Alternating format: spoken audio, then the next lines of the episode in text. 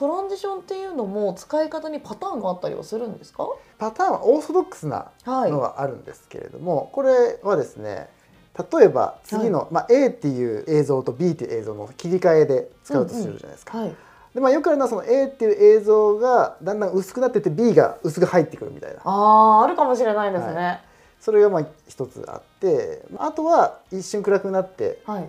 また次の映像が入ってくる。黒いのじゃなくて今度白バージョン。っはいていうのがその3パターンが本当に基本的なところですね。それはプレミアプロを開くと簡単に使えるんですか？もうそれはめちゃくちゃ簡単にあそうなんですね。簡単に使えるのにかっこよくなるって最高ですよね。そうですね。逆にですねそのはい。トランジションもいろいろ種類はあるんですよ、プレミア自体にもはい。いっぱいあるんですけれども、その動きがいろんなのあるんですがその逆に使うとかえってダサくなったりするんですね。え？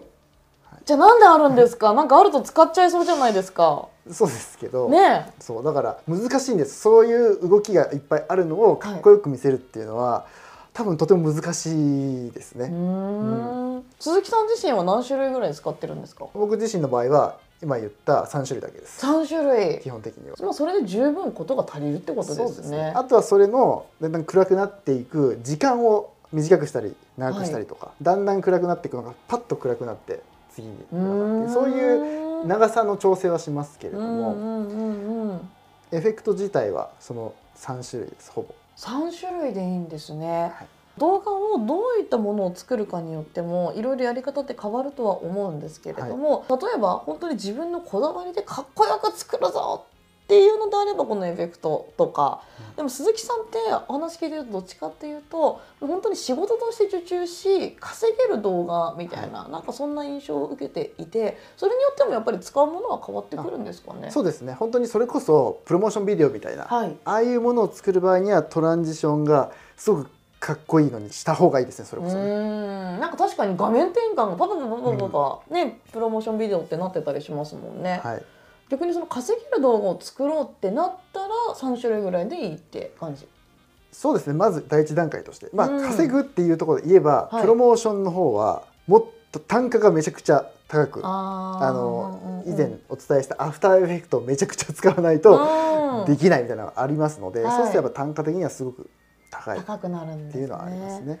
じゃあその人がいくら稼ぎたいかによってもやっぱトランジションの使い方もそうだし、はい受注する仕事の案件の内容も全然変わってくるっていう感じなんですかね。ね。あーまあまあでも確かにそうですよね。だからいずれにしてもいろんな技術がなんかダサいなとか、うん。なんかテンポ悪いなってなったらこれまあどの業界でも一緒ですけど、はい。リピートにはなってもらえないと思いますし、うん。場合によってはクレームになる可能性とかもあったりね。ねするので、だからそう思うと自己流で自分のセンスを信じてやるの怖いなって思ったり。あそれはねあります。ぶっちゃけ話がねちょっとまたねあるんですけれども。何ですか？気になります。それこそまだ自分はね、まあ、今ももちろん学びながらやってるんですけれども、はいそういうスクールみたいなね、えーところに学びに行った時はうん。あったんですね。うん。でそれってやっぱ実践というか実習というかはい。